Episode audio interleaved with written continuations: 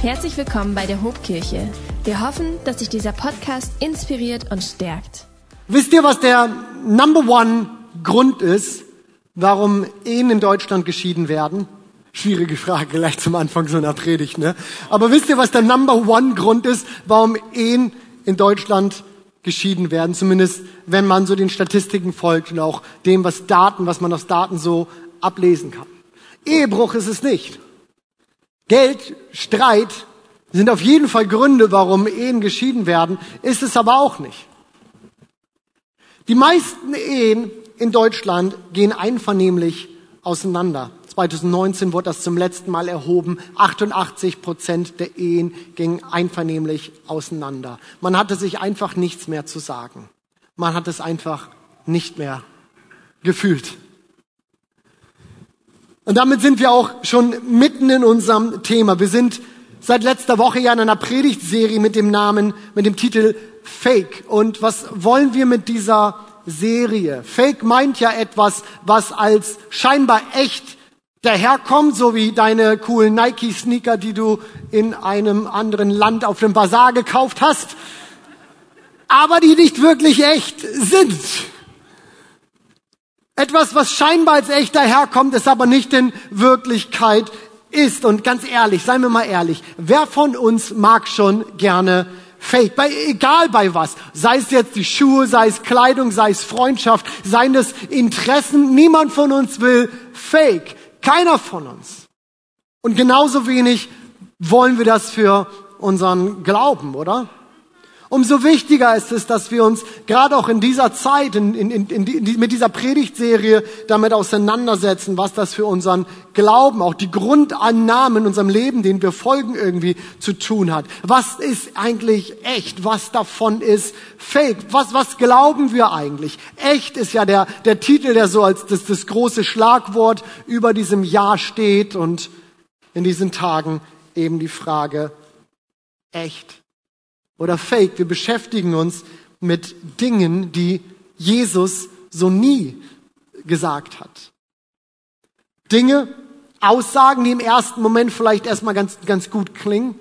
Vielleicht sogar irgendwie christlich daherkommen. Vielleicht spiegeln sie auch unsere, unsere Lebensweise wider und deswegen wirken sie für uns erstmal gut und richtig, aber wenn wir dann genauer hinschauen, dann merken wir, das hat mit der Botschaft von Jesus eigentlich nichts zu tun. Letzte Woche haben wir deshalb über den Satz gesprochen, du kriegst, was du verdient. Klingt in unseren modernen Ohren irgendwie erstmal logisch. Ich finde, es klingt vor allem fair, aber hat Jesus so nun mal nicht gesagt. Denn die Message der Bibel lautet eben nicht, du kriegst, was du verdienst, sondern du kriegst, was du nicht verdienst, weil Jesus gekriegt hast, was du verdient hättest.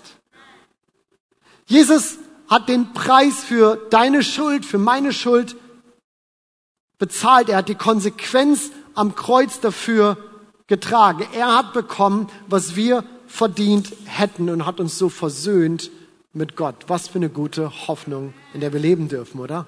Was für eine Hoffnung. Aber heute geht's weiter mit der nächsten Aussage, der wir uns stellen wollen. Und meine kleine Einleitung hat das vielleicht schon ein klein bisschen angedeutet. Ihr findet das auch auf den Karten, die ihr auf euren Plätzen findet, die dafür da sind, dass ihr mitschreibt, damit ihr was mitnehmt und das Ganze nicht heute Nachmittag schon wieder vergessen ist. Und die Aussage, der wir uns heute stellen, lautet, komm, wir sagen es mal gemeinsam, du musst es fühlen.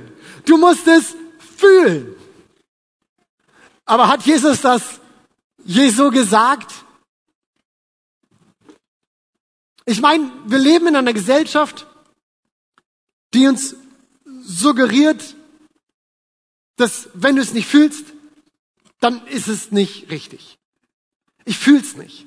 Ein Spruch, den hörst du überall. Hörst, hör, hör ich ständig. Ich fühl's nicht. Ich fühl's nicht. Und wenn ich es nicht fühle, dann kann es auch nicht richtig sein. Oder andersrum, vielleicht andersrum mal gesprochen, wenn ich's fühle, dann wird es auch schon richtig sein. Denn dann kommt's ja irgendwie von Herzen. Und viel besser als vom Herzen kann's ja wohl nicht werden, oder? Wenn ich's fühle, dann wird es schon richtig sein. Also folg deinen Gefühlen, folg deiner inneren Intuition, folg deinem, deinem, deinem, deinem inneren Drive, den inneren Impulsen. Aber Leute, und dafür sind wir heute mal hier. Ist es das, was Jesus uns gelehrt hat? Wir könnten dieses Thema jetzt von ganz vielen verschiedenen Seiten aufziehen, aber weil morgen Valentinstag ist, das ist ein Hint jetzt für die Männer, weil morgen Valentinstag ist, haben wir gesagt, habe ich gesagt, wir sprechen heute mal wieder ein wenig mehr über Beziehung und Sex. Aber bevor wir das tun, möchte ich vielleicht noch mal ein bisschen grundsätzlicher ansetzen. Und ja, der Pastor hat gerade Sex gesagt und wir sind jetzt alle wieder bei der Sache.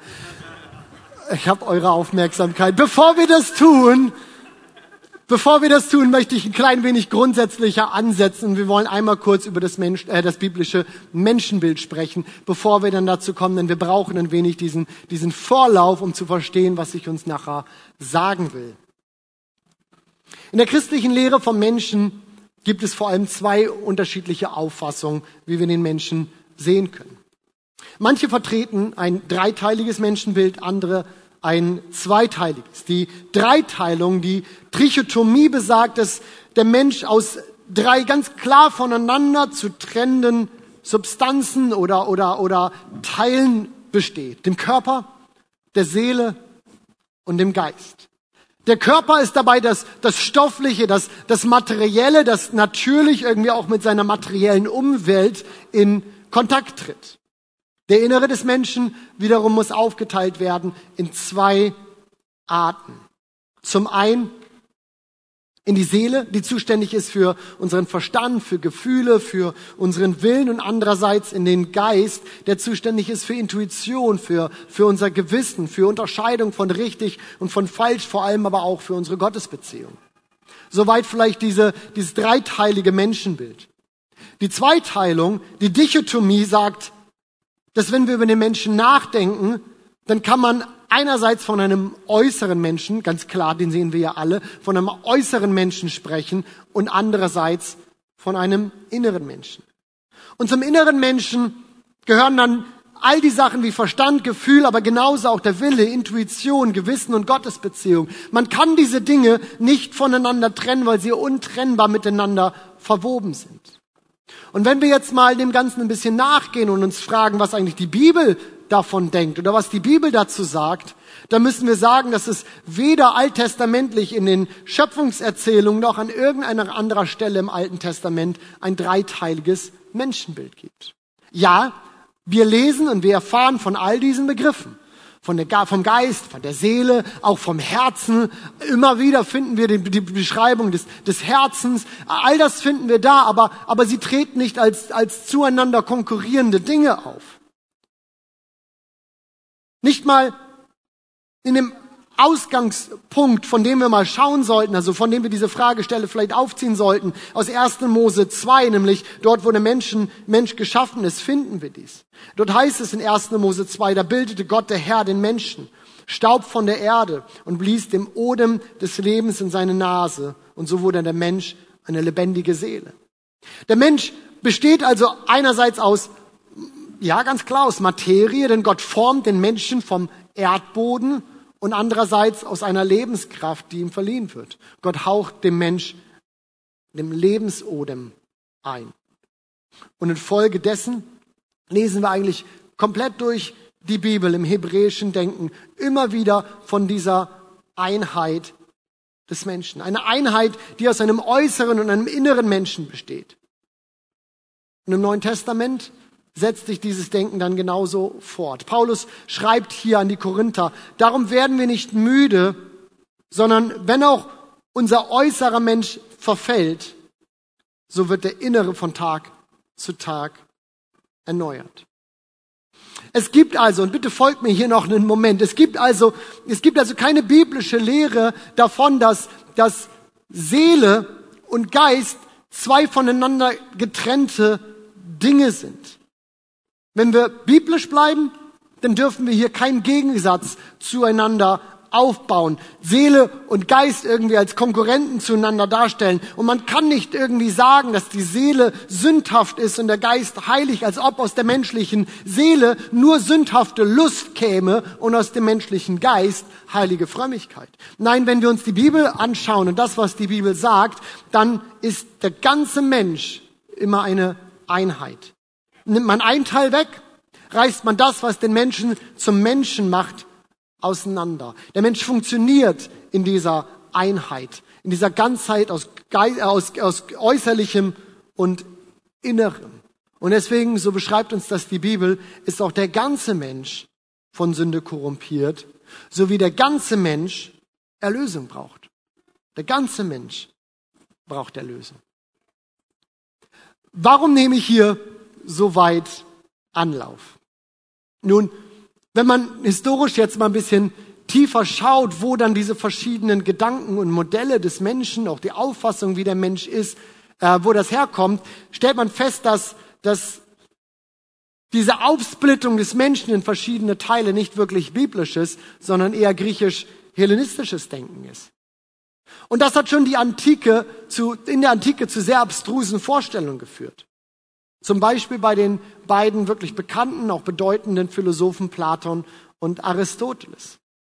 Sie hatten die Vorstellung, dass im Menschen göttlich ewige Anteil zu finden sind, die lediglich gefangen sind in ihrem Körper. Platon sagt es so, er sagte, Körper ist der Kerker der Seele. Und hier erkennen wir, auch wenn wir das weiter denken und verfolgen, was mit dem, was passiert, wenn wir den Menschen nicht mehr als eine Ganzheit, eine Einheit begreifen, sondern sie in konkurrierende Teile aufsplitten. Dann werden nämlich gewisse Teile völlig überhöht und andere abgewertet. Wer zum Beispiel das Körperliche überhöht, wird den Wert innerer Schönheit und auch inneren Wachstums, wird das Ganze nicht so erkennen können. Wer auf der anderen Seite das Innere überhöht, wird körperfeindlich werden. Und genau das ist in der Antike passiert. Das Körperliche wurde degradiert und zu etwas Niederträchtigem. Ja, was man mit seinem Körper anstellte, war im Grunde genommen nicht wichtig. Essen, auf Toilette gehen, Sex haben. Naja, all das machen halt auch auch die Tiere, das sind primitive Bedürfnisse, die wir ja irgendwie bedienen müssen, aber sie sind nicht wichtig. Es hat null Auswirkungen auf mein Inneres. Es hat null Auswirkungen auf das, wer und was ich eigentlich bin. Und so war es fast egal, wie man lebt. Hauptsache, ich wachse innerlich an Erkenntnis. Hauptsache, ich werde schlauer. Hauptsache, mein, mein, mein, mein, mein, mein Geist wird irgendwie, geht irgendwie auf. Was ich mit meinem Körper, mit meiner Umwelt mache, im Grunde genommen völlig egal. Das ist materiell und es ist egal. Das war die Prägung, in der auch die Gemeinde in Korinth aufwuchs. Denn Platon zu seiner Lebzeit, er, er lebte, er lehrte ganz in der Nähe von Korinth und so war das, was er lehrte, auch diese Thesen waren vielen bekannt. Sie lebten in dieser Einstellung, ey, du hast Bedürfnisse, egal, einfach machen, befriedige es, folge deiner Lust. Wenn du dich so fühlst, go for it. Das ist was, was rein körperlich ist. Das musst du irgendwie bedienen, aber das hat erstmal nichts groß mit dir zu tun. Wenn du Hunger hast, iss. Iss so viel du willst, iss was du willst, doch völlig egal, wie es deinem Körper damit geht. Es ist eine reine Befriedigung eines, eines völlig unwichtigen Bedürfnisses. Du willst Sex haben? Dann hab Sex. Egal mit wem, egal wann, egal wie. Bedien das. Und vor diesem Hintergrund müssen wir auch verstehen, was Paulus den Korinthern schreibt. Er schreibt hier in 1. Korinther im Kapitel 6, unser Körper wurde nicht zur Unzucht geschaffen. Er ist für den Herrn bestimmt und der Herr sorgt für ihn. Durch seine göttliche Kraft wird Gott uns von den Toten auferwecken, so wie er den Herrn von den Toten auferweckt hat. Ihr Lieben, Wisst ihr denn nicht, checkt ihr es denn nicht, dass auch eure Körper zum Leib Christi gehören? Checkt ihr denn nicht, dass, dass, dass das Körperliche nicht egal ist, sondern dass es genauso zu Gott gehört?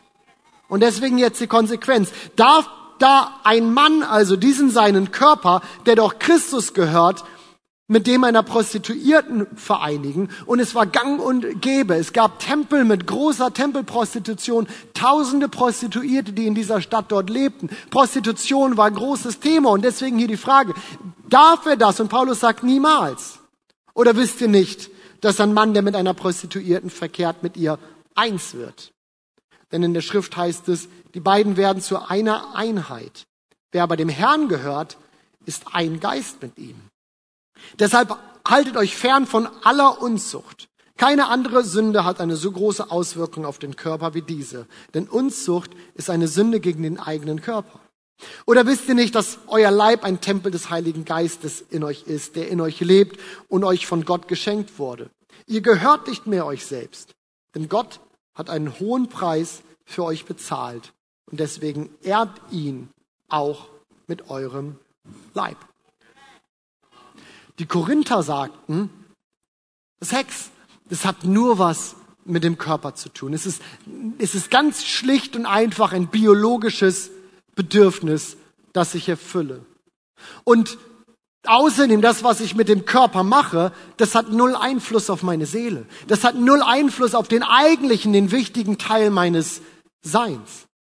Doch Paulus hält hier dagegen und sagt, dass Sex eben keine reine, bedeutungslose körperliche Aktivität ist. Warum? Weil, und, und deswegen dieser lange Anlauf auch gerade, weil wir als, als, als, als Menschen eine Einheit sind. Wir sind als Einheit geschaffen. Man kann das Körperliche nicht vom Rest des Menschen trennen. Ich kann Sex nicht nur rein als was Körperliches betrachten, das den Rest nicht irgendwie beeinflusst. Und das ist ja genau das, was, was Paulus hier argumentiert. Er sagt, schaut mal, und ich weiß, wir leben in einer Gesellschaft, wo, wo, wo, wo One-Night-Stands, wo Beziehungen und wechselnde Partner und all das hat, ist eine so große Normalität und wir sagen, ja natürlich, und dann gehe ich halt weiter und ich trenne das davon und es ist in Ordnung, das war und jetzt ist was anderes. Aber Paulus sagt hier, schaut mal, wenn selbst bei dieser emotionslosesten Art Sex zu haben, mit einer Prostituierten, wo es wirklich um, um Lust geht, wo, wo Liebe und weitere Gefühle eigentlich kaum eine Rolle spielen, wo ich dafür zahle, Sex mit einem Fremden, der oder die, die mir nichts bedeuten, unverbindlich, schnell vorbei. Selbst hier sagt Paulus, ist euch nicht klar, dass selbst dieser Sex euch verbindet, dass ihr eins werdet? weil wir eben immer eine Einheit sind aus Innerem und Äußerem, aus, aus, aus unserem inneren Menschen und unserem äußeren Menschen. Wir nehmen uns immer ganz mit. Warum reite ich hier heute Morgen so auf diesem Thema um? Der eine oder andere fragt sich vielleicht, was will der heute von uns? Warum reite ich hier so auf diesem, diesem, diesem Aspekt rum hier? Unser Thema ist doch, du musst es fühlen. Genau. Aber bei kaum einem Thema bekomme ich als Pastor diese Argumentation so oft entgegengebracht wie beim Thema Sex. Es fühlt sich richtig an, deswegen ist es für mich auch richtig. Für mich ist das richtig. Für mich ist das gut. Für mich ist das okay. Aber ihr Lieben, kann es gelingen und ist es klug, sich so sehr auf sein Gefühl zu verlassen? Ich habe das mal versucht, in, in, in drei Statements, in drei, drei kleine Sätze aufzudröseln und versuche uns mal ein klein bisschen da durchzuführen. Die ersten beiden habe ich genannt, hör auf deine Gefühle und du gehst vor die Hunde. Die zweite, hör auf zu fühlen und du gehst genauso vor die Hunde.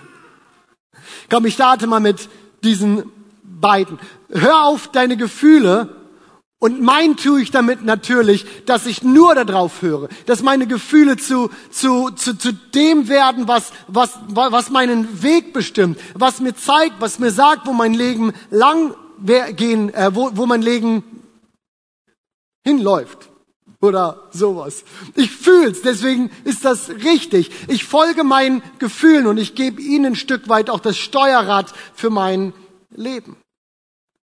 Hör auf, deine Gefühle, hör so auf deine Gefühle. Und ich sagte, du wirst dich schlichtweg verlaufen. Wer von uns kennt nicht die berühmten Schmetterlinge im Bauch? Wer von euch hatte schon mal Schmetterlinge im Bauch? Sind cool, oder? Schön, oder? Aber hast du mal gesehen, wie Schmetterlinge fliegen? Nichts fliegt so unkontrolliert durch die Luft wie ein Schmetterling. Du hast keine Ahnung, wo der landet. Ich glaube, der weiß das selber nicht. Aber, und, und wir lieben Schmetterlinge im Bauch, oder? Aber würdest du dich auf die Flugbahn eines Schmetterlings verlassen wollen?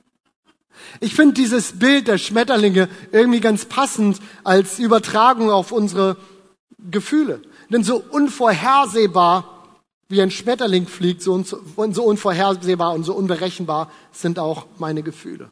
Ganz ehrlich, ihr Lieben, ich kann alles fühlen. Und das, was ich gestern gefühlt habe, das heißt nicht, dass ich das heute auch noch fühle.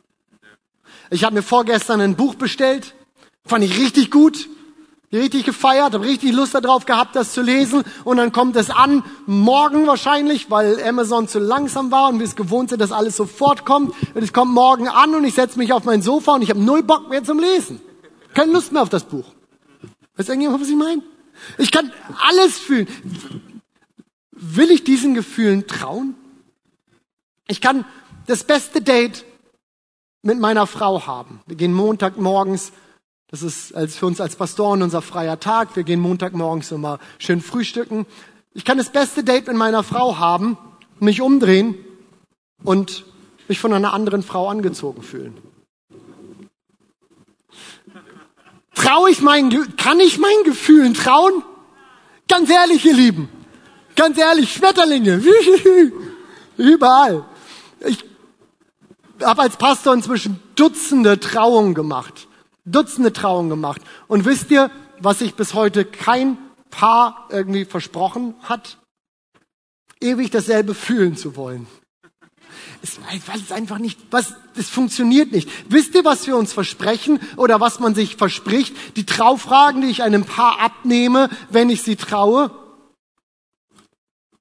Das, das Versprechen, sich zu lieben das Versprechen, sich zu ehren, das Versprechen, füreinander zu sorgen, sich treu zu sein, Verbindlichkeit. Es ist das Versprechen, in guten wie in schlechten Tagen zueinander zu stehen, in schlechten Tagen zueinander zu stehen, in schlechten Tagen zueinander. Und ich meine nicht nur irgendwie, dass der eine Fieber hat und der andere ihm oder ihr einen Tee bringt. In schlechten Tagen zueinander zu stehen, das hat oftmals was mit unseren Gefühlen zu tun. Das hat schnell mal was damit zu tun, dass es auch Zeiten gibt, in denen es steiniger ist. Bis wann? Bis dass der Tod uns scheidet. Schmetterlinge vergehen. Ganz ehrlich. Ich hoffe, ich zerstöre hier niemandem irgendwie sein rosarotes Schloss, aber Schmetterlinge vergehen. Und das ist okay. Auch in Ehe vergeht dieses Gefühl von Schmetterlingen im Bauch und es wird ersetzt durch eine tiefe Vertrautheit, durch eine andere Art von Liebe und das ist schön, das ist gut. Aber, aber, aber suchst du dieses eine Gefühl, dieses bestimmte Gefühl? Schwierig. Wenn ich nach diesem Leitsatz lebe, ich, ich muss es fühlen, es muss sich richtig für mich anfühlen und dann wird es auch richtig für mich sein. Wenn du nach diesem Leitsatz lebst, dann werden die Entscheidungen, die du triffst, auf Basis kurzfristiger Lusterfüllung getroffen, aber nicht auf langfristiger Zielerreichung. Denn es geben deine Gefühle einfach nicht her. Sie geben es nicht her. Und gleichzeitig, gleichzeitig dürfen wir unsere Gefühle nicht ignorieren. Denn unsere Gefühle sind wichtig. Wir, wir müssen ihnen einen gewissen Stellenwert in unserem Leben geben. Absolut. Deswegen das zweite Statement, das ich hier gesetzt hatte. Hör auf zu fühlen und du gehst genauso kaputt. Denn natürlich sind unsere Gefühle wichtig. Sie geben uns ein ganz ehrliches Feedback über das, was in uns abgeht und auch das, was unsere Bedürfnisse sind. In keinem Fall möchte ich irgendwie auch zu den Ansatz geben, dass ich mit dieser Predigt Gefühle irgendwie zu so einem Störfeuer in unserem Leben irgendwie degradiere. Nein, auf keinen Fall. Das sind ein wichtiger Bestandteil unseres Seins. Und ich glaube, dass viele von uns, wir Männer, viele von uns, uns unseren Gefühlen vielleicht manchmal viel mehr stellen müssten, als wir es tun. Insbesondere die Gefühle, die so ein bisschen unter der Oberfläche wabern, die wir nicht so richtig mitkriegen, aber am Ende doch all unsere Entscheidungen beeinflussen. Gefühle sind ein tolles Geschenk, das Gott uns gemacht hat. Auch das Verlangen nach Liebe, Lust, nach Zärtlichkeit, nach Sex, all das gehört dazu und Gott hat das in uns hineingelegt. Es gehört dazu, wir sind in eine Ganzheit. Es gehört zu dir. Es gehört und begrüße es. Nimm das an, es gehört zu uns.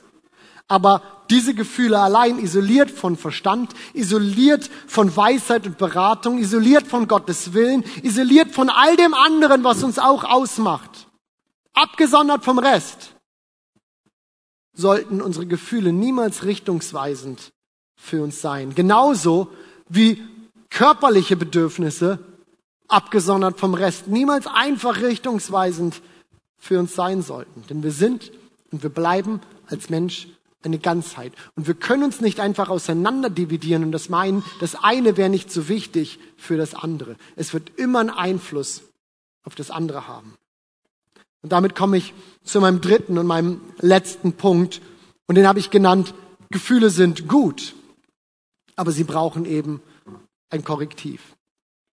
Denn sie steuern nicht losgelöst vom restlichen Ich mein Leben. Sie ordnen sich ein in ein gesundes Ganzes. Sie ordnen sich ein in ein Korrektiv aus Verstand und Gottes Wort. Und das kann bedeuten, in vielen Fällen bedeutet es das, dass wir zu dem, was unsere Gefühle sagen, ich fühle es oder ich fühle es nicht, Nein sagen.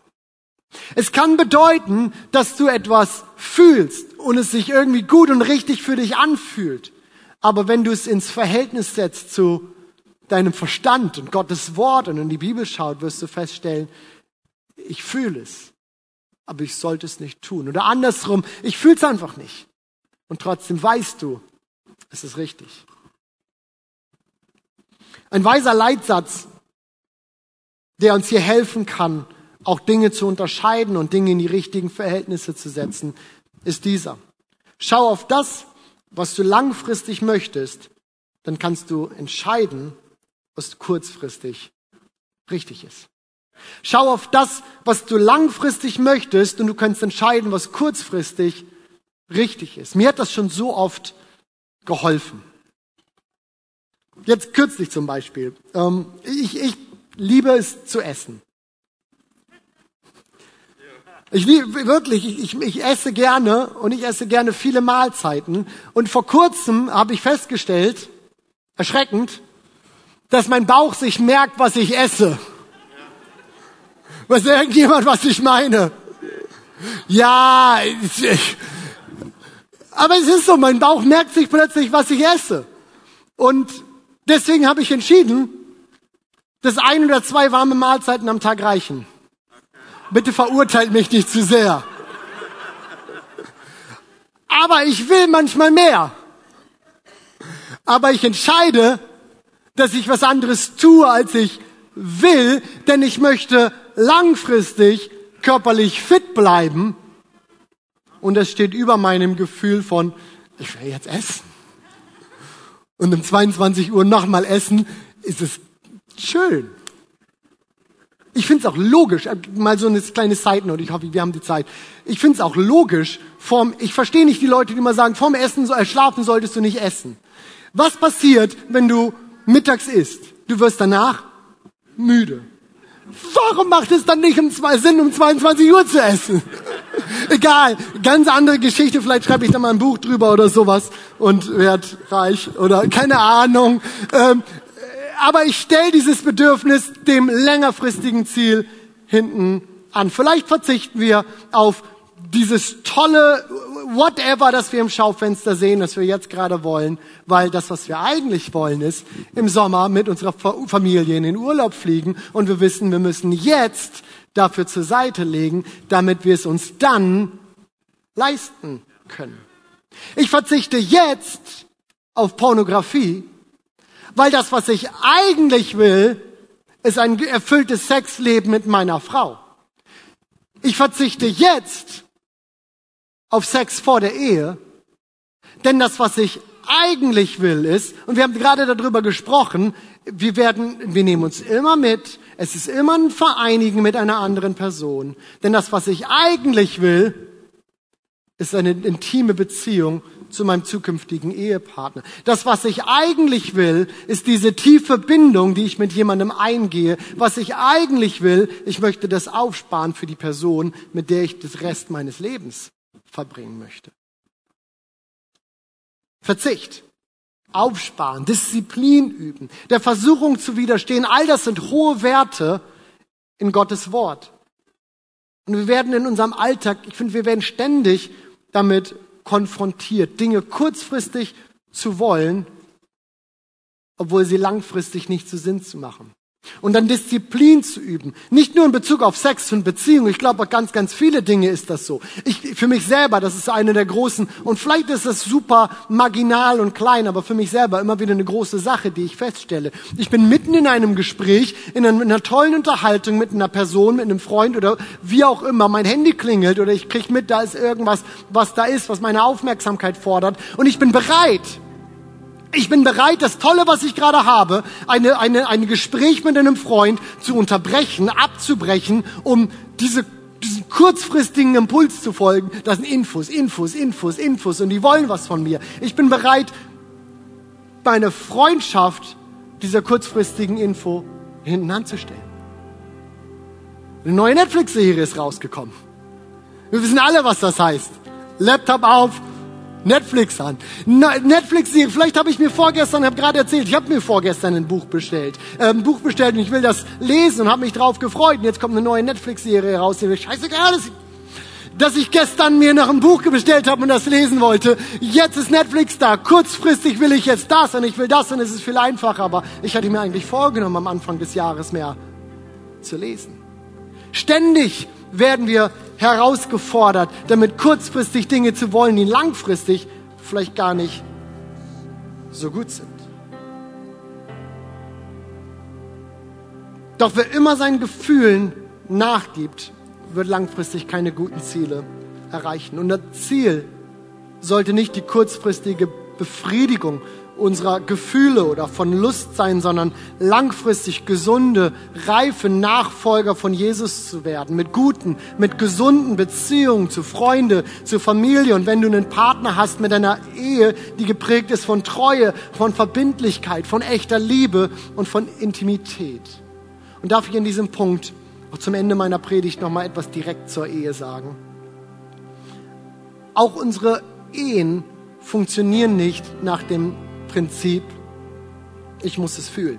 Nach dem Motto, wenn ich mich nicht mehr verliebt fühle, wenn ich nicht mehr verliebt bin, dann weiß ich auch nicht, ob das oder der oder die noch das Richtige für mich ist. Gottes, Bezie Gottes Idee für Beziehung ist, dass wir langfristig bereit sind, uns einer anderen Person hinzugeben. Und die Bibel ist in diesem Punkt ziemlich deutlich. In Epheser 5 heißt es, Ihr lieben Ehemänner, liebt eure Frauen mit derselben Liebe, mit der auch Christus die Gemeinde geliebt hat. Er gab sein Leben für sie. Und ist es nicht krass, dass nicht einmal Jesus diese Intimität und Nähe zu uns, zu uns Menschen, die er erschaffen hat, zu uns Menschen, mit denen er Beziehung haben wollte, dass nicht einmal Jesus diese Nähe zu uns bekommen konnte, ohne seine eigene Freiheit gewissermaßen einzuschränken? So heißt es im Philipperbrief, im zweiten Kapitel, Vers 6 bis 8, obwohl, Gott, äh, obwohl er Gott war, bestand er nicht auf seine göttlichen Rechte. Er verzichtete auf alles. Er nahm die niedrige Stellung eines Dieners an und wurde als Mensch geboren und als solcher erkannt. Er erniedrigte sich selbst und war gehorsam bis zum Tod, indem er wie ein Verbrecher am Kreuz starb. Kurz vor seinem Tod betet Jesus noch, mein Vater, wenn es irgendwie möglich ist, wenn es irgendeinen anderen Weg gibt, dann lass diesen Kelch des Leids doch bitte an mir vorübergehen. Und man schickt dahinterher, doch ich will deinen Willen tun und nicht meinen. Ich will deinen Willen tun, mein Vater, und nicht mein. Jesus ist nicht seinen Gefühlen hier gefolgt. Er hat seine Gefühle nicht überhöht und hat gesagt, es fühlt sich jetzt besser an, wirklich, es fühlt sich jetzt besser an, hier wegzulaufen, als mich dem zu stellen. Jesus ist nicht seinen Gefühlen gefolgt, sondern er hat das langfristige Ziel im Auge behalten und er hat seinen Körper für dich und für mich am Kreuz hingegeben. Er hat bedingungslos Ja zu dir gesagt und er lädt dich ein, dieses Ja zu erwidern. Ja zu ihm zu sagen. Ich weiß nicht, wie es dir geht, auch, auch mit dieser Botschaft. Vielleicht empfindest du die so ein bisschen moralisch herausfordernd. Ich, ich, vielleicht sagst du, irgendwie ging das ein klein bisschen an mir vorbei oder das hat voll ins Schwarze getroffen. Vielleicht fühlst du dich überführt und du weißt noch nicht so richtig, was du davon denken sollst. Ich glaube, das ist egal, ob verheiratet, nicht verheiratet, jung oder alt, wir alle kennen die Herausforderung, Dinge zu wollen, die uns langfristig nicht dahin führen, wo wir hinwollen. Und ich glaube, wir alle kennen auch sexuelle Versuchung, Herausforderung. Und solltest du dich an diesem Punkt vielleicht, an diesem Morgen irgendwie innerlich überführt fühlen, dann lass mich dir sagen, willkommen im Club. Denn, und ich sage das mit allem Respekt, den ich aufbringen kann vor uns als Kirche. Aber diese Kirche hier ist voll von Menschen, die Sünder sind. Und die es nicht auf die Reihe gekriegt haben, perfekt zu leben. Diese Kirche ist voll von Menschen, die einen Retter brauchen.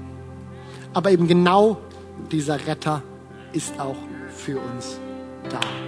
Amen.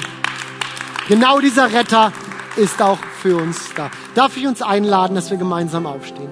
Und ich möchte uns einladen, dass wir, dass auch wenn unser, unser Lobpreisteam uns gleich nochmal in den Song mit reinnimmt, dass wir einen Moment nehmen, wo wir Dinge mit Gott klar machen, dass wir sagen, ja Gott, ich, ich will das so nehmen und annehmen, dass ich, dass ich als Ganzheit Mensch bin und ich Dinge nicht gegeneinander irgendwie ausspielen kann.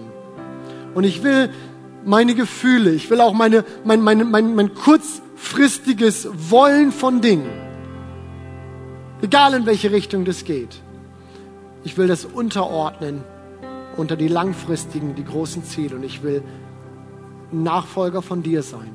Ich will wachsen und ich will reifen in meinem Glauben. Und meine Beziehung zu dir soll wichtiger sein als alles andere, was ich vielleicht kurzfristig will.